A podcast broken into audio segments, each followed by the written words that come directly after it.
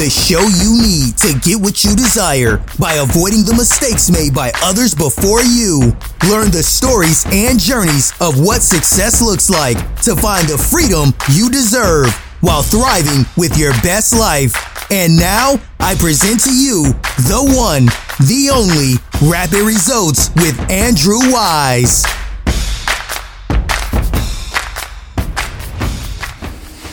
All right, welcome back to another episode of Rapid Results with Andrew Weiss. We have a spectacular guest today. I am more than excited and honored to bring on the wonderful Amber Vilhauer. And for those who don't know about how incredible Amber is, a little bit about her. Amber is an award-winning digital marketing strategist who supports authors, speakers, coaches, to establish a powerful, integrated online presence that gets results and empowers them to make a difference in their industry. She supports entrepreneurs through branding and website development, online marketing, and live streaming services, plus the #1 bestseller book launches.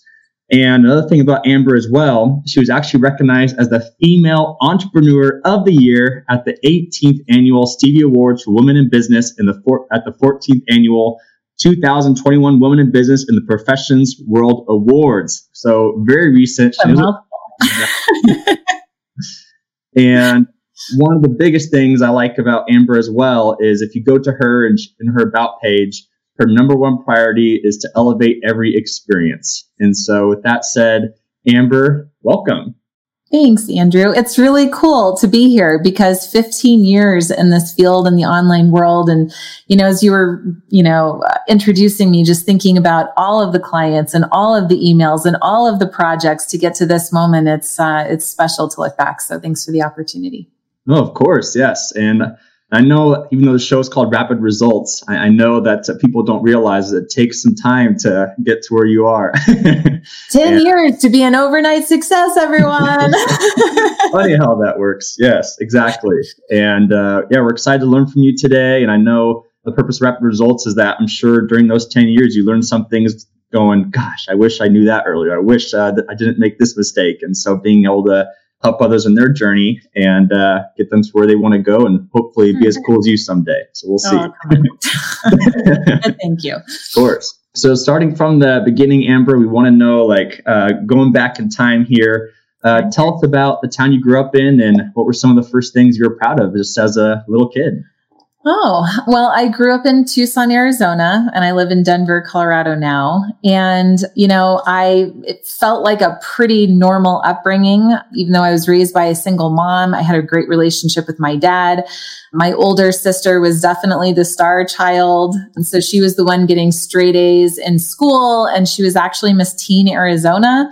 And so, she very much took up the room when she was in any room. And I mention this because for me, I sort of became the quiet one, the reserved one, the observer. And this really set the tone for a lot of what's helped me in my career today. But back then, I was not the strong start that I felt like she was. But along the way, I kind of carved my own path and I got into sports. And that's probably where I was shining the most. And so when I was in, 8th grade, I was MVP on the softball team. I did volleyball and baton and Tucson Girls Chorus. And then I learned about karate, Kenpo karate, when I was in high school. And that really, in many ways, feels like it saved my life back then. I got all the way up to a brown belt. And then I was just sort of I got what I needed out of it and I moved forward. I did graduate with honors. And high school, senior year, there was this big assembly, big auditorium, and I won the Most Improved Student Award. So, not the best award, but it was an award nonetheless, So a little bit about me, yeah. Interesting. And I'm curious, did you feel like it was advantageous to be the listener out of the two of you, or is this kind of how it evolved essentially, or was that a strategy that you kind of knew early on, okay, if she's going to be the star, I want to find my own path in a different way, kind of thing? No, it actually brought great suffering. Oh, no. Well, just because, you know, you struggle as a kid, you don't really know, right? So you start to get insecure about yourself, or you try to assert yourself in different ways. And it's just, you know, everybody has a hard time growing up in one way or another. But man, if it's not my superpower now, you know, I really learned listening skills that most people don't have. And it's actually one of my greatest strengths right now is I know people very, very well, very quickly too. Not in like a creepy way, but in a way that I use that superpower for good to really create connection with people and make them feel safe. And I validate them and help them on their journey to get their message out to the world. So it maybe was a confusing start in some ways, but it had a really beautiful ending. I love that. And if you don't mind asking, what's the relationship with you and your sister now? Well, we're just very different people. And so I would say it's healthy, but we're not very close. And so I feel like we have come a long way in like getting to know each other, understanding each other. We do have some commonalities, of course, in the ways that we grew up and the way that we saw the world, of course, but we're just very different people and very different lives. She lives out in California. She's also an entrepreneur, but that wasn't kind of her start. She went out to California to learn. She wanted to be a Hollywood actress and a singer. And it was just a tough, toxic place to be. And, but then she kind of healed from that and went into entrepreneurship. And now she's a very successful, award-winning entrepreneur herself. And so, you know, we're both just very strong, independent women, and we're walking the path, you know, yeah. That's great. I love that. I love that. So entrepreneur family, that's definitely badass. And I'm sure the audience wants to know too. So you learn at a young age how to get through suffering, how to turn it into a superpower, which is super awesome. So how did you know when you wanted to be an entrepreneur in the first place? I don't have a great answer for this. It's kind of funny, actually. So back in about 2006, when I was 18, I sold Cutco Cutlery. This was sort of like my introduction to semi-entrepreneurship. So I was an independent contractor. I sold high-quality kitchenware to housewives. It felt like an easy job because the product was so awesome. I was fast-tracked in management. I was speaking on stages. I was breaking national records. I was 20. Wow. Never knew that was possible for me because I was the shy, awkward one in high school. But this job just opened me up in this way. I didn't consider myself an entrepreneur, though, because it just felt like I was a part of this big organization. After about 5 years, I left and I found myself working independently full-time, though, for a couple here in Denver that were putting on this event, teaching entrepreneurs how to get capital into their business and how to market online. But again, back in 2005, 2006, it's like, what's a blog? What's this online world you're speaking of? But some of the greatest internet marketing experts of all time came and spoke at that event. And I became friends with the speakers. I was observing the content and I thought, well, this sounds awesome. This sounds challenging. I'll never get bored with this. So I went home and I taught myself code. I built my own website. I learned about SEO and content writing and social media and webinars and affiliate programs and funnels and all the things. I just taught myself. I implemented to see what was working. And along the way, this woman from Canada reached out to me and she said, could you come manage my website? We're doing a guest blogging website called Conscious Divas. And I said, yes, I guess. Like, it was so random. This was not my plan. That's why I kind of chuckled when you asked me the question. And so then somebody else reached out to me, and then somebody else reached out to me. And along the way, a friend said, you should probably like register an LLC for that. And I said, what's that? Like, where do you get one of those? What are you even talking about? This is how much I knew about starting a business. I didn't even know what an LLC was. So not the world's most flattering story, Andrew, but I figured it out. I went to the state website. I registered an LLC, and there on the field was, what's your business name? And I was like, business name? Gosh, this feels like formal. I don't know. I'm not even starting a business, am I? And so I was pacing around in my kitchen and, you know, thinking like, this feels really important. What should the business name be? And I thought of my mom. And growing up, my mom used to say all the time, no guts, no glory. And so I thought, okay, NGNG, no guts, no glory, enterprises. That sounds great. So I threw it on there and just moved on. And it wasn't until years later where I really realized, like, maybe I'm onto something here. Maybe this is a business and maybe I could take it even more seriously. And at this point, we were selling hundreds of thousands of dollars a year, but it always kind of felt like a stepping stone to something else that I was supposed to be doing in my life. And it just took me a while, I think, to see how divine and brilliant it was that this company was born to serve people that are trying to heal humanity.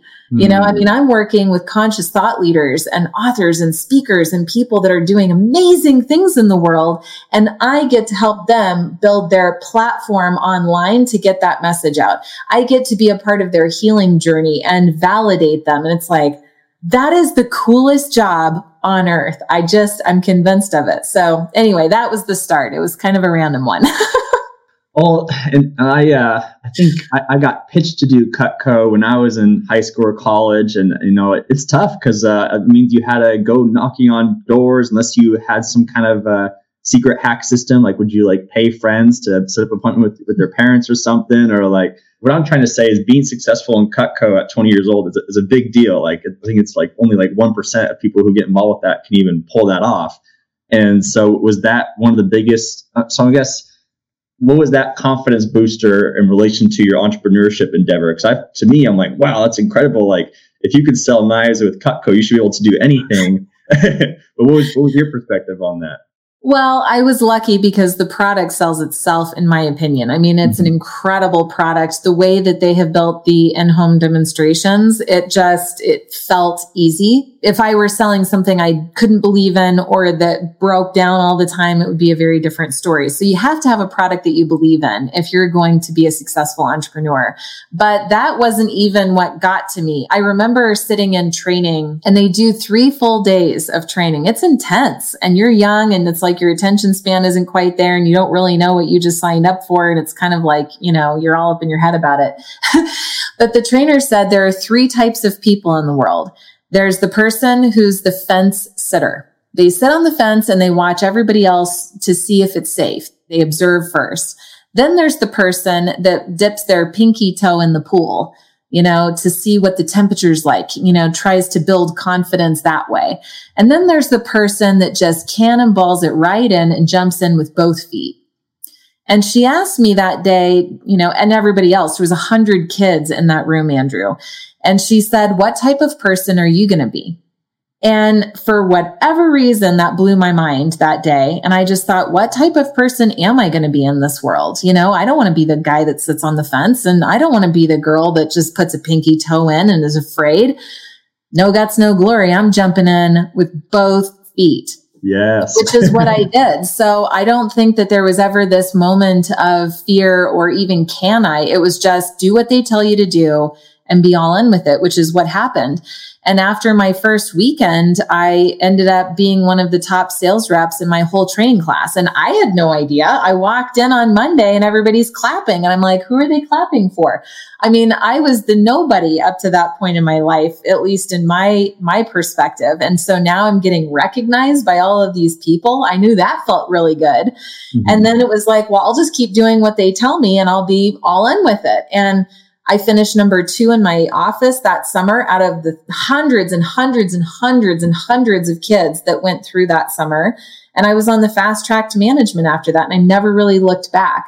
But I do think there's something about you have to make the choice for you first. And it has to stick in here first, because then you could have the world's best product, the world's best training, the world's best support system, the world's best everything, and you're still not going to be successful with it. So it really does come in here. And that's what I think happened to me. That is an incredible story, Amber. And just, you know, I'm taking little timestamps on that notepad too and taking little notes. So I'm not this is so amazing. I'm excited to do like the highlight clips of this afterwards. And obviously this is its own podcast in itself, but I'm curious, what do you think prevents most people from doing that cannonball method? Because you're exhibit A that like, hey, the cannonball method works. Like, why can't we all be like Ron Burgundy and say cannonball and just jump all in? And so I guess, do you feel like people never find what's worth cannonballing into? Do you think they're just too afraid of failure? Curious your thoughts on that. I think that humans are afraid of change, period, end of story. That's it. We are scared to death of change. Even, you know, intellectually, we might know that it could be a positive change on the other side, but we're innately scared of change.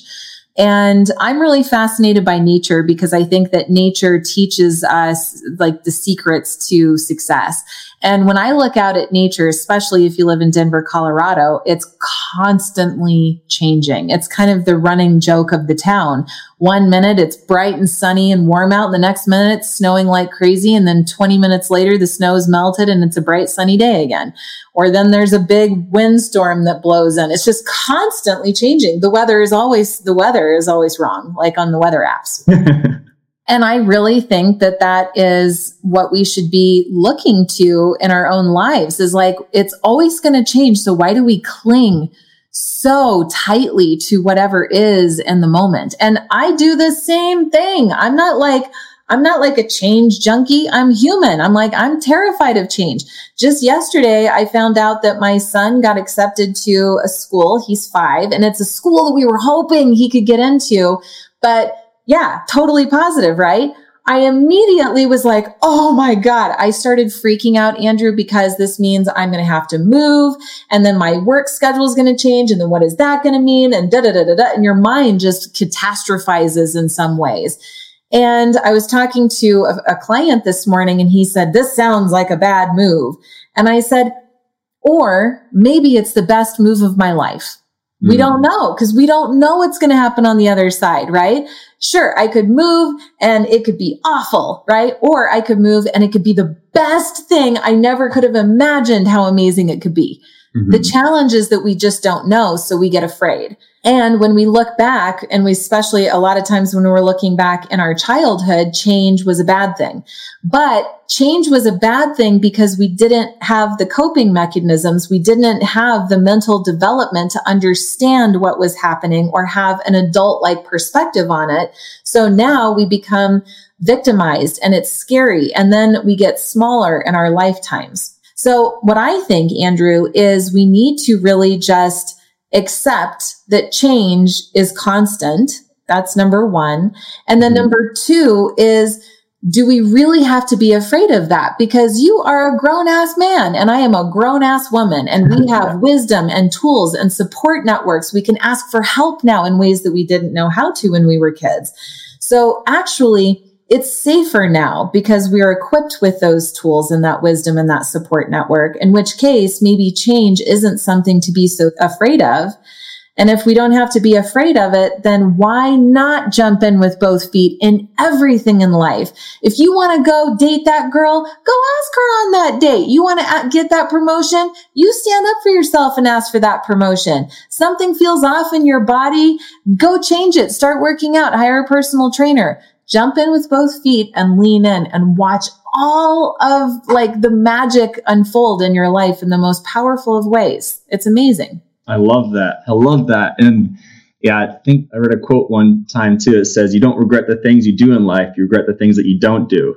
And so being able to just go all in. And I like what you said too, that, you know, when we're kids, you know, we think of change as scary, and like, you know, you're scared to drive the new car for the first time, to play the piano for the first time, to, to do all these things. And then I will say one of the best books I read is Grit by Angela Duckworth. And she teaches you to have the confidence that just says like, give yourself some time to learn it and you will learn it, essentially. Totally. And so it's like being okay messing up at first and get messy with the change, essentially.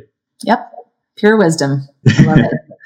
And so going back in time again, I mean, it sounds like, yeah, you struggled a lot as a kid with the family dynamics. And then once you hit entrepreneurship, it sounds like everything was just cruise sailing for you. Oh, I'm dominating at Cutco. I'm dominating at this website business. Sounds like once you press the entrepreneurship button, it was just like, here you go, Amber, you can have everything you want. Is that is that what happened?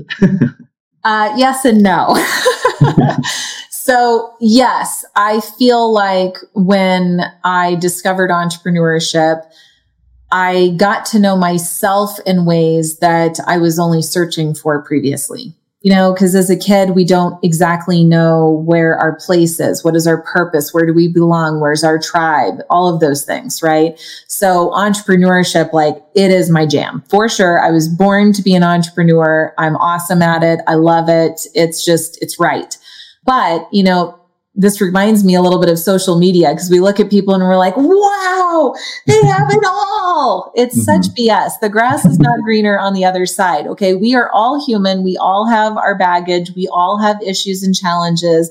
And I've had some really significant personal challenges, you know, in my life. It's just that I know that, I guess I'm old enough now to know that when there are challenges present, as excruciating and lonely and depressing and hurtful as it is, I know that there are so many gifts in that experience. And maybe it's going to take me a little while to understand what those gifts are.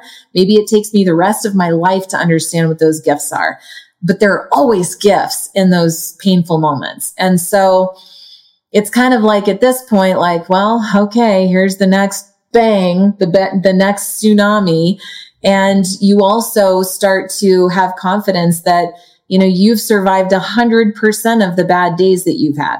I like that quote. Yeah. I didn't make it up. I stole it from Robin Arzone, but in her masterclass on mental strength, it's amazing. I had my whole company watch it in January, actually. And so you did survive 100% of the bad days, and you're here now, you're a fighter. So just keep going, like keep walking the path. It all is taking you someplace beautiful, not to be hokey, but it's true.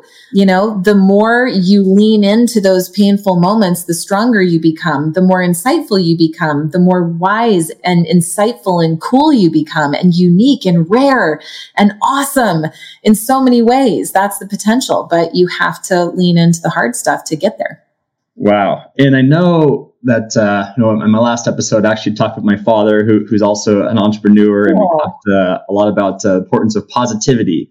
And I know that we all know about the negative Nancys in the world. And I told him that there's a quote I like, I think it was by a famous tennis player, where he says, "I don't know if positive attitude works, but a negative attitude does." And what I take from that is, like, if you have a negative attitude, like, no matter what, you're going to go down like a dark rabbit hole. It's going to get bad. And, like, yes, the pessimist will always mock the optimist kind of thing. You mentioned the importance of having that, I guess, twist of perspective, that once something bad happens to you, go, okay, well, actually it led to this, or I was able to allow this in a good positive way. So I'm curious, for those who maybe are pessimists and they want to be optimists, how do you go about when something awful or terrible happens to you, like being able to take the good from it? That's a great question, Andrew, and never been asked that question. I don't know that I've ever thought about it, but the answer came down pretty strongly to me just now. And that is, I guess I view people that are more pessimistic, or, you know, just more negative or having a hard time, as people that don't know how to cope with the pain that they feel. Think about that for a moment. Like, if I don't know how to cope with the pain that I feel, I'm going to create a mask around it, and I'm going to be tough, and I'm going to point the finger, judgment, shame, avoidance, right? Bitterness, resentment. I'm going to create this massive wall. But people who are optimistic, these people are more resilient. They have learned how to cope with their own pain. And something that I'm really fascinated with is, like, how can I remain open? Because I'm all about human connection. And in order to really connect with somebody, you have to be open to it, right? But being open is scary, right? It's like standing naked. It's like your skin was just burned off, and the slightest breeze, you can feel it. It affects you, right? So people have this, like, fear around being open because we don't want to experience pain. But when you're open, you can have the most mind-blowing connection with people, and it can be so much fun. So I feel like resiliency and being open and connecting, which creates positivity, it's all just, you've learned how to cope with the pain in life, because everybody has it. Mm-hmm. Everybody has some horrific tragedy that has happened to them at some point in their lives, everybody.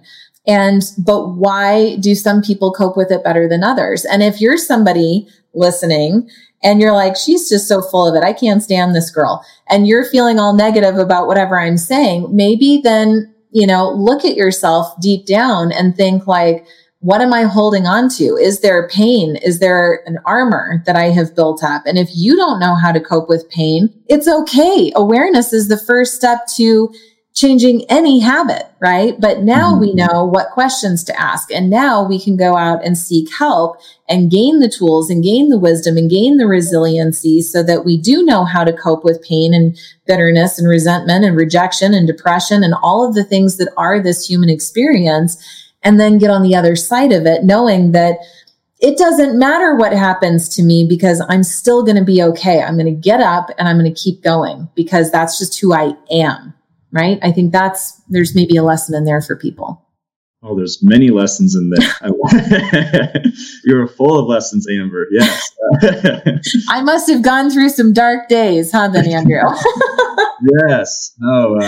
Yeah, I'm definitely a quotes guy, in case you haven't noticed yet. And yeah, it's great. I like Winston Churchill. I think he's the one who says that you have to go through hell to get to heaven. And I think it was Vince Lombardi says it's not how many times you get knocked down, it's how many times you get back up again. And it sounds like you've been knocked down a few times, but you're like, I'm not going to let that hold me back. So it's very, very inspiring. Thank you. And I'm curious too, so going back to your entrepreneurship journey, you brought up the fact of people who they see you and they're like, who's this Amber girl? Like, I can't handle her kind of thing. Too happy, too optimistic, like too genuine, like blah, blah, blah. Like, I feel like that is another thing that prevents people from doing these cannonballs is that they're too afraid of the haters and the trolls. And I know a lot of people say, well, if you don't have haters and trolls, that means you're doing something wrong because it means you're trying to please everybody and you can't please everybody. But you also brought up the fact that like, I also know that if I have a hater and troll, that's on them, not on me. And so I'm curious if you can dive more into that. Yes, I can. So a couple things are coming to mind. One is the first time somebody was mean to me online. And, I am very genuine. That's real. There's a lot of people that's their armor is to be authentic, right? And it's the buzzword, but that genuinely is me. I have actually conditioned that muscle and conditioned it to be who I am today. So it was a lot of hard work. It didn't just come naturally. It was a choice that I made. And so I'm always putting out this, you can do it type content. And it's not like fluffy content either. There's a depth to it. There's a spirituality to it. There's science behind it. I'm very logical as well, not just a fluffy thinker. Anyway, so I sent out this newsletter one time and this woman wrote back and she's like, "Are you kidding me? It's just this just sounds like a bunch of canned crap. Who are you? Like some cheerleader? That's not what we need. We need blah, blah," whatever she said. And it was this moment of truth for me, Andrew, where I was like, wow, that hurt my feelings. And what's the gift in this? And, I pause. When something like that happens, I get very still and I get very quiet. I don't react right away. And I just sit and I think, what is the truth of how I really feel about this? And what I came up with is, she's just not my people. She doesn't get it. That's fine. That's okay. And so I wrote her back and I said, gosh, you know what? Thank you for your bravery and for being honest with me. That takes a lot of courage to tell somebody how you feel. And I really appreciate that. And you know what? It points to that you're just not the audience that I'm trying to speak to. And that's okay. I have a tremendous amount of value that I could give to you. But if the way I give that value is off-putting to you, then I would recommend you unsubscribe and it's okay. But if you feel like you can overcome me being a cheerleader to get to the good stuff of what I'm here to deliver, then please know that you're welcome here. This woman was floored, absolutely floored that was my response. She came back and apologized. And she said, "Oh my gosh, I am so sorry. I feel terrible about this." She said, "I've just been in a funk in my life lately. And your email made me realize that I've just been mean to people. I go to these blogs and these and I'm just, I'm mean. And it's because I'm unhappy and I'm really sorry. I didn't know that you were so genuine." I then, of course, showered that woman with praise and love. And you are so amazing and thank you. Then what I did is I turned this into a blog post that is on Google right now. Just Google canned crap and my name and you'll see it. Wow. And I immediately, I omitted her name, of course, but I put my email, her email, my email, her email, the beautiful lesson at the end of all of this. I blasted it out through social media, my email channels, my clients. I put that thing everywhere, Andrew, because it is a beautiful lesson that if you get negativity, they're just not your people. You don't have to attach to that personally. And to come from love, right? Because I could have been like, you're full of canned crap, and, you know, like reactive and escalating it. And it could have been explosive, right? Instead, you can take, just ground yourself. What's the truth here? Okay. And move forward with kindness, right? The other thing that comes up, kind of a similar example, is Gary Vaynerchuk. I literally just saw a video from him yesterday on this. And he said, you know, when a troll comes in and says, I hate you, Gary V, I don't care because they don't know who I am. Mm. They don't know. They're just making judgments and assumptions, right? And that's okay. I say the F word. I like the Patriots. I do this. Like, yeah, there's going to be people that disagree with that. And that's fine. I don't care. But you guys, and he's talking to his friends that were guest hosting this episode. He said, now, if one of you didn't like me, or felt this way, like it would really hurt because you do know who I am. You do know my values and the truth. And I just thought, now that's really interesting, really, really interesting. So whatever way that you need to look at it is fine. But for me, I know the truth of my heart. And if you think that I'm some bad person or whatever you might think, it's not true because I know how much I serve others and how much I care so deeply and personally, probably to a fault, about every little detail of everybody's experience of me because I want it to be a positive one. I want to lead by example. So, you know, if you had anything other than the highest and best to say, then it's just because you don't know me or you're not my people. And that's okay too. You know, diversity is important, the yin and the yang, right? It creates ultimate balance in the world. Yeah, that makes so much sense. And props to you for even responding to that person in the first place. I know, like... my little sensitive heart. I don't know. Because I know, like, Tim Ferriss, for example, he likes to preach, like, if you roll with the pigs in the mud, you get dirty. And so do you respond to every single person who talks bad about you publicly or in general? Yeah, or, it really hasn't happened that much, I have to tell you. There's, like, maybe a couple of times. So arguably, I'm not out there enough, right? But you'll see, I don't have a million people on my Facebook page. That's by design. I like being the influencer to influencers. Mm-hmm. So a little bit of a Wizard of Oz in a kind, not manipulative way. But I really don't get bad feedback, Andrew. I don't get mean people. And I think it's because of the choices that I make. And yeah, but if somebody were to come at me with something that I just feel like is blatantly not true, I would take the time to personally respond to see if I can get them to truly see my intention. And the reason why I make this time investment is because I don't want to contribute to somebody else their stockpile of evidence as to why humans are not trustworthy or why, you know, they are bad or why they have ego or why people manipulate and just hurt. I don't want to contribute to that evidence. I want to be the one that blows people's minds that there is actually somebody out there that's not trying to manipulate you, that genuinely wants you to be successful, that genuinely wants you to be happy and fully self-expressed and successful and choosing you and like mentoring your kids and being the example. Like I genuinely actually want that. So yeah, I'll take the time, whether it's right or wrong by other people's standards. Well, and props to you, Amber. And I love what you said is, and obviously, I mean, I assume you're not on Twitter very much, right? No. Because yeah, I know Twitter is just like a whole other animal of people who want their one-line zingers, but I feel like yeah, people are somewhat kinder on Instagram, Facebook, and sounds like over email newsletters. So that's a good sign too. And so I think that also speaks to that point too, of like making sure you're choosing the right channels. Like, like, you know, that if you go on Twitter and you grow your following, that you're just going to increase your chances of people fighting back versus platforms like Instagram and Facebook. I feel like, I would hope that they're nicer, quote unquote, but so that's good strategy in itself too. Listen, man, the people right now don't know who to trust. And it is creating massive problems on the planet, far beyond what I think anybody has even really thought of. But not knowing who to trust is, it's a real threat to humanity. And so when you don't know who to trust, you lash out. And also when you don't know how to process what you're going through, you lash out.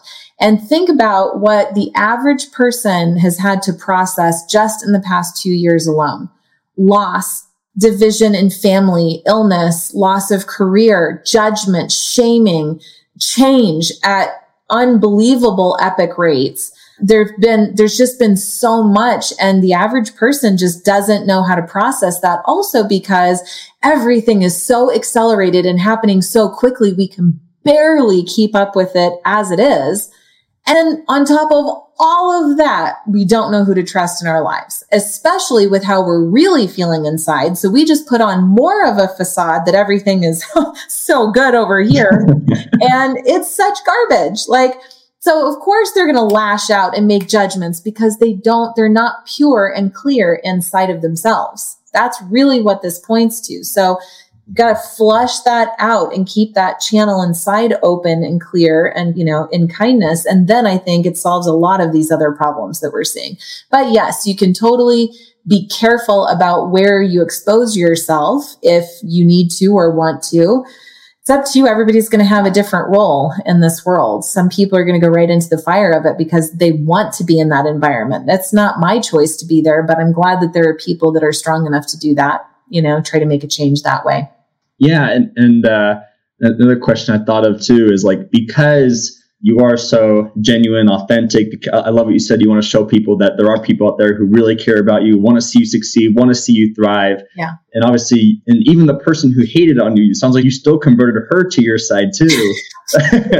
So, you know, I took a content class about the importance of polarity, essentially like the importance of like me versus you, and like how like, it goes back to you can't please everybody in life. So Amber, for you who wants to, sounds like, please everybody, who isn't your audience, who isn't a right fit for you to, for people to learn from you or work with, or just out of curiosity to show that even Amber, sure, world, of course.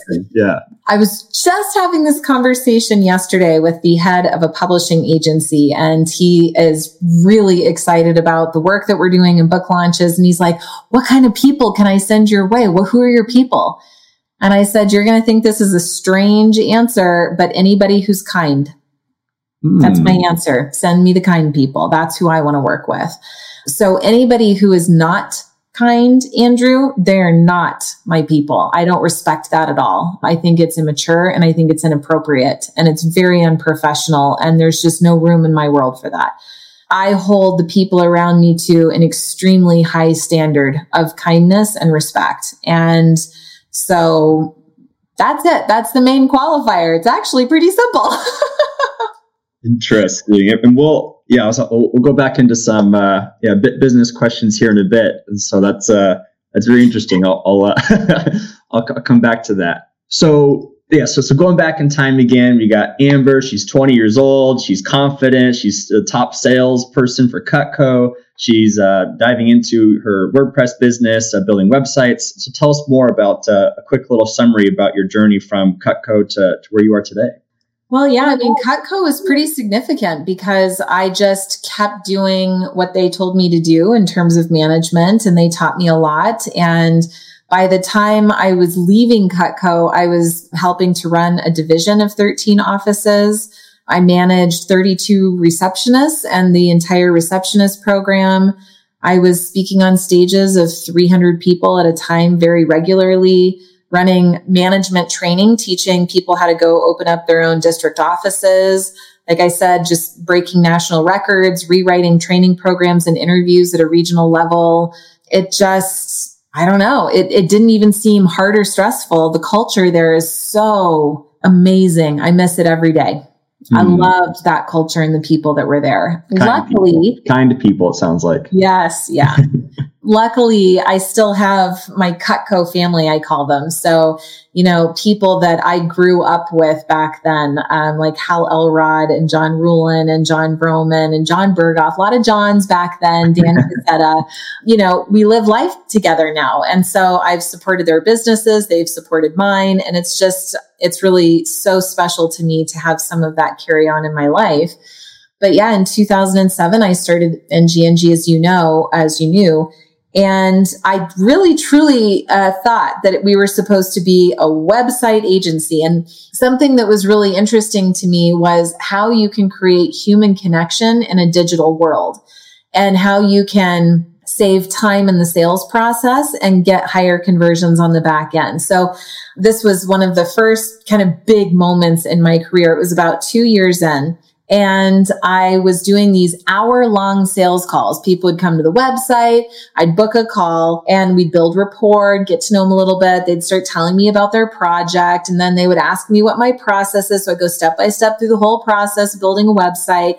Then they would ask me, what's it going to cost? And then you kind of have that panic moment because you're like, who knows how they're going to react? I'm either really high or really low or somewhere in the middle, and everybody is different. And it was just, you know, not pleasant to have that moment 45 minutes into the call. And then whether it worked or didn't work, you'd send your follow-ups. It was just very time consuming.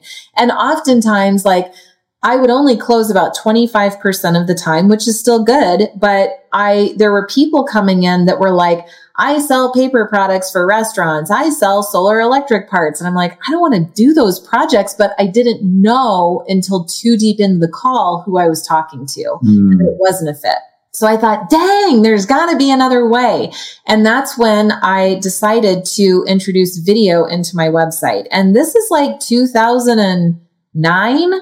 This was like before everybody was using video the way that they are today. So it was pretty innovative back then.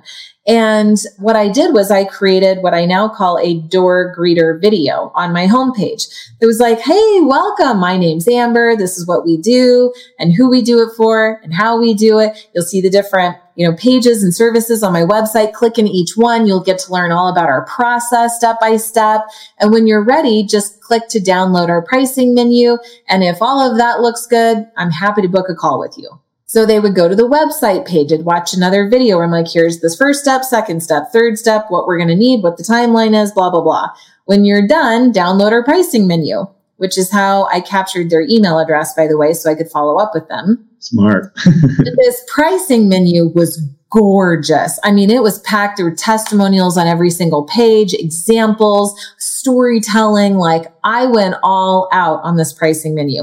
And you can go to ngngenterprises.com right now and download our pricing menu to just see what it looks like. And I don't even care if you unsubscribe right after that, but take a look at it. It's gorgeous. It's 20 pages, Andrew. And it gives full transparency on our pricing, our payment plan options. And people must have thought I was crazy, right? Because, but your competitors are going to know your process and your pricing. And I'm like, I don't care, because even if they copy me to a T, they can't offer what I offer. So I literally don't care if they rip it off. Like, who cares? Abundance. But here's what happened. So people go to the homepage and watch the video. Minutes spent building connection, getting to know me. It's my smile. I'm leaning in. I'm talking to one person. They go to the services page, more minutes with me. They download the pricing menu, and they're so grateful that I'm just giving them what they want up front and not trapping them into a conversation. So then only after they do all of that do they get access to book a call with me.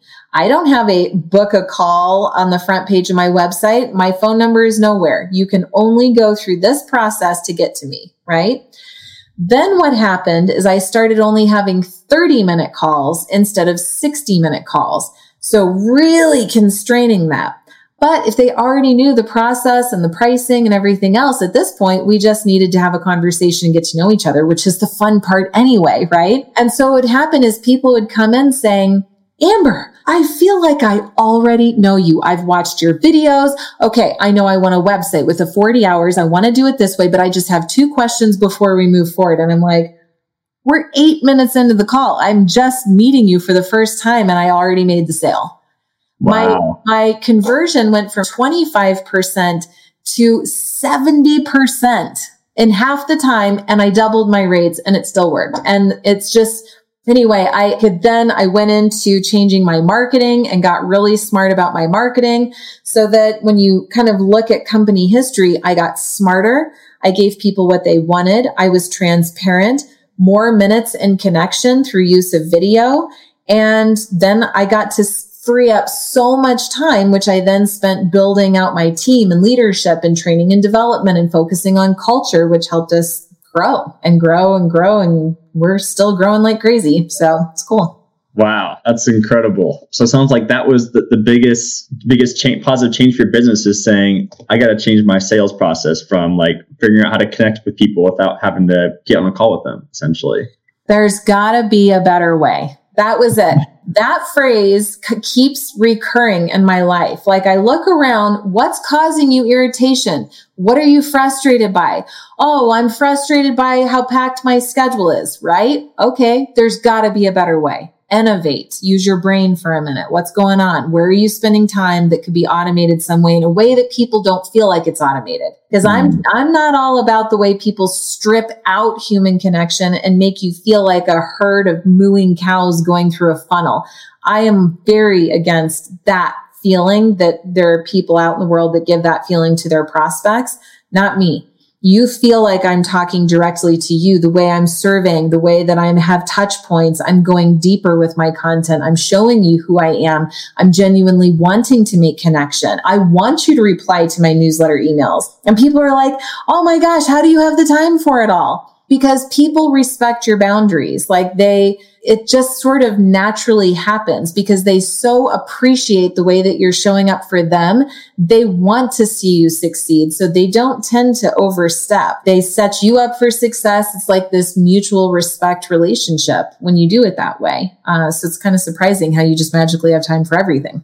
Yeah. And I will say there's something I'm glad I learned early on is that, you know, and maybe it's true for different people, but like, I think people assume that everyone's being bombarded by everyone every minute of every day, especially as you get to C-list, B-list, A-list, essentially. But, you know, in my own experience, you know, when I reached out to quote unquote B-listers and A-listers, like through LinkedIn messages, through email, they respond. I'm like, what? That's cool.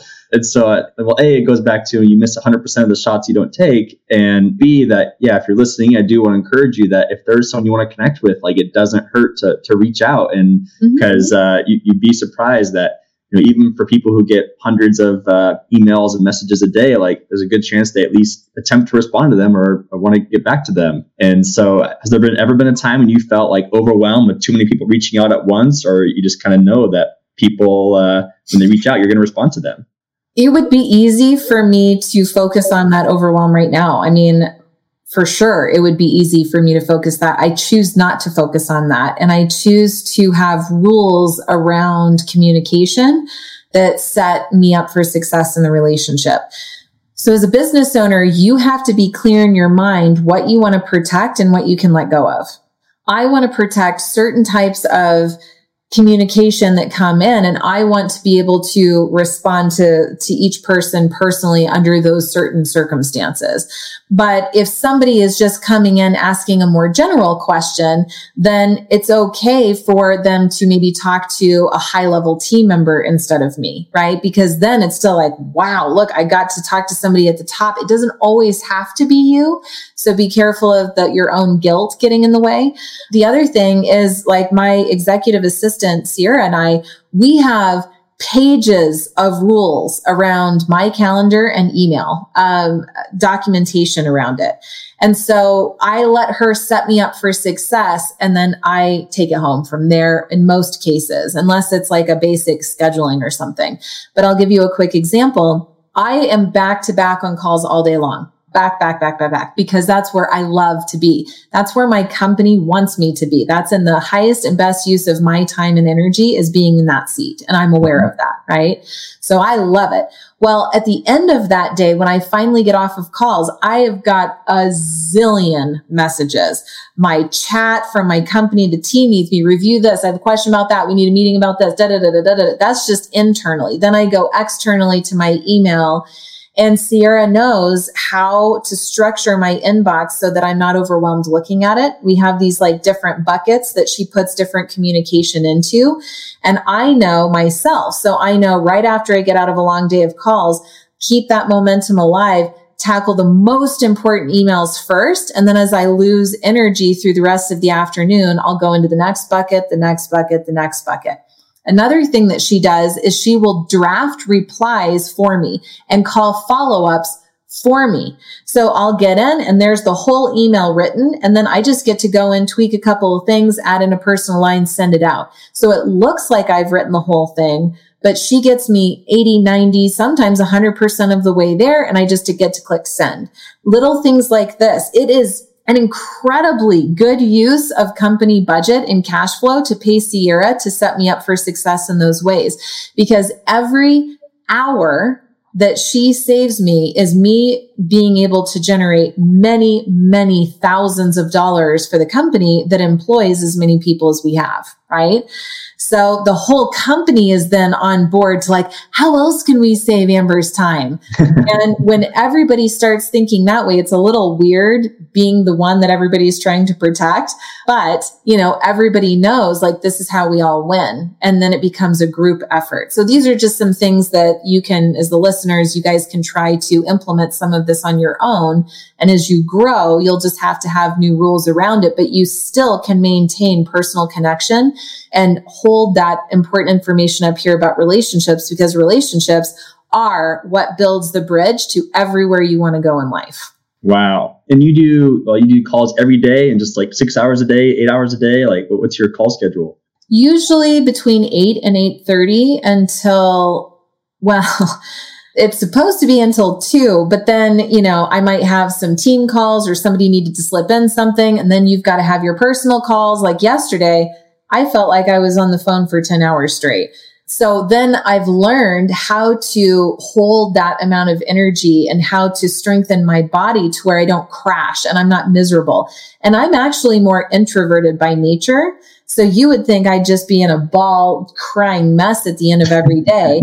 But no, because I have learned, especially on Zoom, well before most of the rest of the world had to learn how to keep up their energy levels on Zoom. I know how to do that now. And I protect my body. I protect my mind. I have rituals around maximizing my self-care so that I can maximize my performance every single day. Cause that I love it. It brings me so much joy and energy to see what I'm capable of and to help as many people as I get to help and grow the business that I'm growing. Like it's tons of fun. Yeah, I love that. And being able to have fun with your business. Like that's the most important thing for sure. Love that. So thank you again for sharing, the importance of getting an executive assistant, how you use the executive assistant, how to go about that. And obviously that's its own podcast in itself of like delegation and automation and stuff like that. And I'm curious, if you were to look back on it, what does it take to go from 6 figures to 7 figures? And when does that executive assistant get involved in the entrepreneur process? For me, I had actually plateaued for 3 years around the 700,000 mark. And it was frustrating because I knew I was missing something, and I was as efficient as I could possibly get by myself. And my team was humming along, but I kept plateauing. And the game changer for me was hiring a COO, so a chief operating officer. And Susan came into my life in a fractional role. So she was working, 10 hours a week. Susan changed my life in so many ways, because she started to help me manage the team, which was so massive, I can't even tell you. Up to that point, I was managing the team and the clients and the payroll and the this and the that. But Susan just helping me with the team and identifying, how they're doing, how they're developing, where do we need to insert some more support? Game changer, man. Oh my gosh. I thank her all the time. I beg her to never leave me. She is amazing. I love her. And when that happened, I was able to be freed up to look for, you know, where else did we need support? And then I hired a creative director, which was a massive salary. It was one of the scariest decisions that I've ever had to make. It was like double what I was paying anybody else for one role. But that one role lifted me out of the website division so that I could build the book launch division. And then hiring somebody to run the book launch division is now freeing me out of that division to just focus in on CEO and allowing the company then. And so now these directors are training their leadership, and then they are training the account managers who are managing, you know, the other contractors on the team.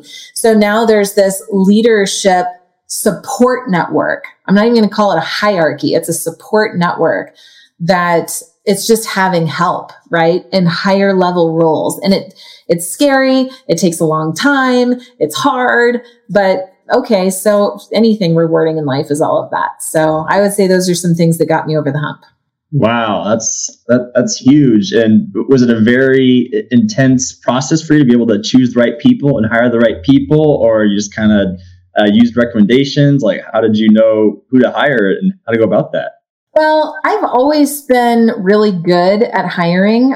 And I think it's because I know people, and I'm like a no BS person. I can just see right through people when they're not being like totally honest with me. And we're like, you're patting yourself, right? That happens in job interviews. Like, I'm the best person in the world. I can just kind of see through some of that and get down to the, like, the core of who people really are. And so that really speeds up the hiring process. But another thing that I'll do is my job descriptions. My job descriptions are like 2 or 3 times as long as I feel like most people's are. And I'm very specific about what I'm looking for, the type of attitude, the type of behaviors, you know, all of that, that I'm so specific on what I'm looking for that honestly, sometimes I write a job description. I'm like, this person doesn't exist. There's no way. But when you get that clear on what you want and you put that out there, those people flock in and they're like, I could be that person for you. So I really will only interview like 1 or 2 people and make my match and move forward. It's very simple. And sometimes, like, I think of Bridget and Jen as such a fun story. I was in a restaurant and they were serving me. Each had served me at different times. Lockdown was coming. This was about a year ago. And when lockdown was coming, I said, what are you guys doing for work? And they're like, oh my God, I don't really know. And I said, I'll hire you both full-time right now. Wow. And I did. And they still work for me full-time today. And it's the best. I love Bridget and Jen. Servers are awesome. They have so many of like the right skills and mindset and that driven nature. Like, I love working with service providers. So you just kind of start to know what you're looking for. And then you just have a really transparent conversation. You hold high expectations. There's accountability on the other end. And also, I think people want to please me so much because they see that they like really want, they believe in my vision. They believe in who I am as their leader. They know I'm trying to do good in the world. So they want to do whatever they can to make sure that we're all rowing in the right direction, because then it's very fulfilling for them in their lives to be a part of something like that too. So culture plays into it as well.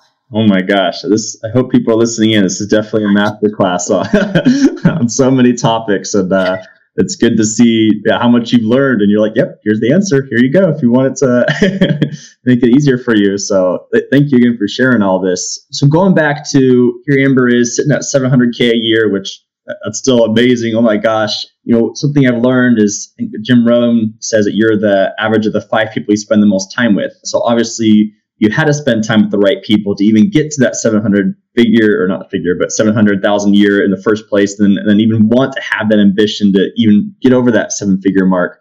So can you explain more about, you know, how you go about surrounding yourself with the right people and cultivating those networks and relationships to get where you want to go faster? Yeah, that's an interesting question, because there's definitely an area of this that feels a little magical. You know, like a little lucky in some ways. But when I give myself a little bit of credit and I go back, I think that I am a person that if we are engaging in something, like I'm going to just be all in with it, okay, jumping in with both feet, I lean into that and I'm really like connecting with you and I'm pouring into you. I'm so supremely present in this moment, right? So on the other side of an experience like that, people are like, I don't have experiences like that hardly ever. And so I just, you know, the next time that I hear somebody saying, I need a website, I'm like, oh, you got to work with Amber, you got to work with NGNG, you know? And so over the years, word of mouth has just sort of done that magical part and has brought just incredible high quality people into me. So I guess that's it, is just over time, cooler, neater, more intellectual, conscious people, kind people just started coming in through the natural, you know, word of mouth process. And I think also, again, just being transparent and putting the right content out there attracts a certain caliber of person in. And then we just feel like, oh, I didn't know that people like you existed. How fun is this? You know, but yeah. You know more people like you and I know more people like me. And then all of a sudden we just keep kind of navigating naturally toward our tribe, I guess. I love that. So you're saying like, goes back to like, know who you are and who you want to be. And then from there, it should be decently easy to connect with the people who are like you, essentially. Yeah. Back when I was a teenager, when I was 16, I had what I always called as my rock bottom moment. And it was this night that I got jumped by five girls. I don't know why I said six, five girls. And it was a really crazy story. Like, it's a long one. So we don't need to go into it necessarily. It's not a big deal. I've talked about it, you know, publicly before, but it was just kids being jerks, right? And that happens. So I was just the person that was the target that night. But why I share this story isn't because, oh, woe is me and I'm really upset about it. There were so many gifts in that. But one of the things that came out of it is that night I looked up at the stars. And I will never forget that moment because I just thought, is this my life? Like, is this the way it's going to be? And at that moment, I was just so alone in the world. I just felt like my personal light was dimming and going out. And this was before I then turned everything around and graduated with honors and most improved student and entrepreneur of the year and whatever, right? All the things. But in that moment, I didn't feel that way. This was at the bottom. This was part of that hero's journey. And in that moment, I thought, oh my God, I don't want this to be my story. I don't want to be alone. Like, I don't want to be depressed and I don't want to not have friends or not be understood. Like, this does not feel good to me. So then the next most logical thing that comes in is like, well, who would I be proud to be?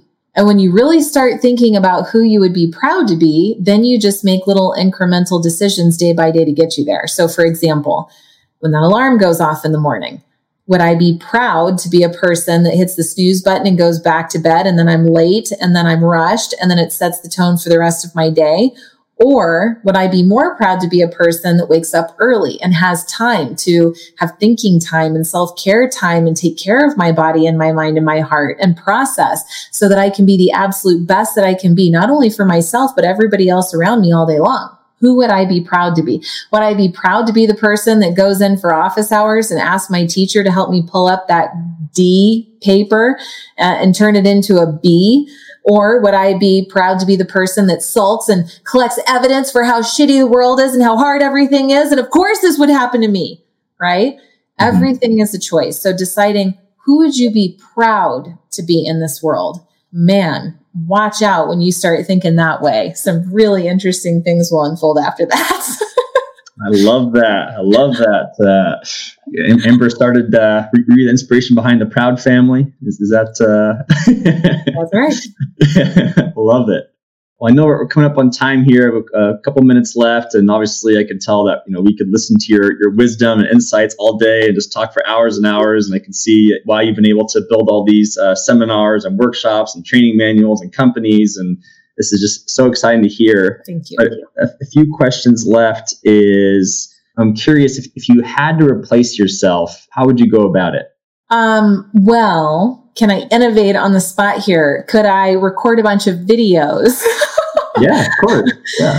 I was just thinking about that this morning, actually, because I'm in a position now where it's like the next level of needing to free up my schedule. And it's always kind of like a little sad when that happens, because slowly, methodically, I've gotten away from doing certain things in the company that I love doing. Like when I hired Lawton, the creative director, oh, it was awesome to have that support. And I was like, but I love working with the designers and I love designing branding. Wow, now I can't do that anymore because I'm going to go over here and do this other thing. But the next evolution is I need more and more people to help me take sales calls. That hurts my heart a little bit because like, I love that part, not because of the sale or the money, but because of the connection. I love having somebody come in where they're like, I've had this bad experience and this company was unreliable. And now I have lost my faith in humanity. And I'm like, oh, just wait till you get to experience us, because I'm going to turn all of that around. I'm going to give you everything that you need and more. And you're going to be so happy at the end of working together. It's the best. And so like, to let go of that is going to be like sad, but I know it's kind of that next evolution. So all to say, I was thinking, how on earth am I going to replace myself in sales? Because what we do at NGNG is so custom. There's nothing cookie cutter. No two projects are ever the same. It's just pouring into you and what you need to build your business based on time, budget, your team, your goals, etc. So the thought that came in is, I just need to go next level with what I already knew worked before, right? With the videos. And so what I think I'm going to do, and this hasn't been done yet, so you're witnessing this real time, but I think what I'm going to do is create a video for the different types of clients that come in. So one client would be somebody who says, I'm launching a book soon and I want to learn more about what you have to offer. Well, the challenge is that these discovery calls are so custom and I'm pouring into them saying like, here's your strategy. It's a gift. And if you want to work together, it's more of the same. So it's been very effective. But I think what I'll do is create a video that walks people through 5 different case studies, very different client journeys. Like, here's what we did for this person and the model we built for them. This is what's different about this person, this person, this person. Because then I'm thinking, Andrew, that somebody's going to be able to watch that and identify with at least one of those characters and look at the model I built for them and say, well, that model could actually work perfectly for me. Okay, I'm in. I'll take the next step. And as long as somebody watches that video before entering into a conversation with really anybody, the person doing that conversation just needs to answer any questions. Well, that's the easy part. The hard part was the strategy. So I think I'm innovating. I can replace myself through video, which was always the answer more than a decade ago. And if it were internal, same thing. Like if I needed to step out of driving the culture so much, then how could I use video to effectively do that, or use video to train other people on the why behind what I do? And this is a huge tip. So write it down if you're listening. A lot of people will document, here's what I want to see done, what it is step by step, but you're missing why those points matter. So for example, in an email, anytime you call out my name, I want you to highlight it in pink. And so, but the person has to know psychologically, why did you choose pink versus orange? And so if I then took the next step and said, I want you to highlight my name in pink because it stands out on the page and it triggers me faster than any other color. So I'll pay attention better to it and it'll be a faster lift for me to then respond to that email. When you help people understand why something that they're doing matters, you've developed their thought leadership. They can take ownership of it and move forward with confidence. If you don't tell them the why, then you're opening yourself up to human error. So you replace yourself through probably video, which is what I'm exploring more and more, but also definitely documenting why you do things the way you do things. And that will help tremendously. Yeah, you put a lot of thought into this, haven't you? Well, 10 years to become an overnight success, Andrew. That's all it takes. That's all it takes. I love it.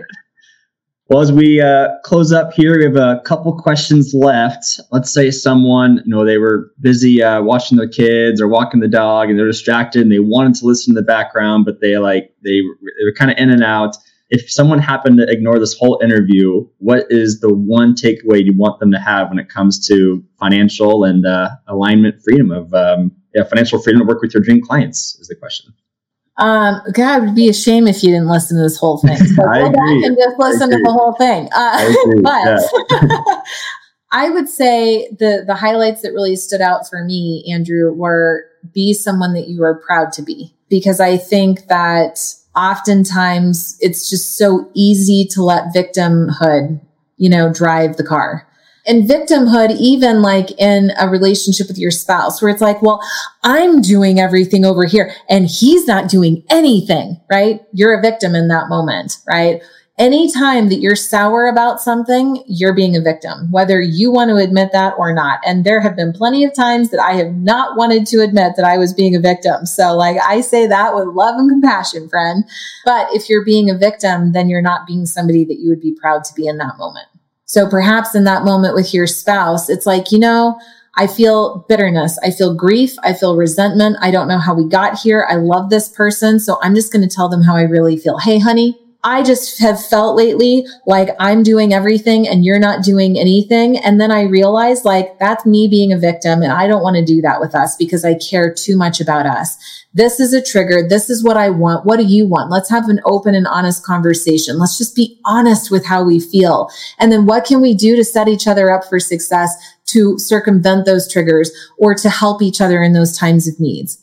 Now that's somebody that I would be proud to be versus the victim that's like holding resentment and setting my partner up for failure just so I can collect evidence that he really is a jerk or she is a jerk or whatever, right? Like This is our humanity coming in. And I think it's going to require awareness to step in and say, wait, pause. Who would I be proud to be in this moment? Now I know what I need to do. I would just invite people to experiment with that personally and professionally.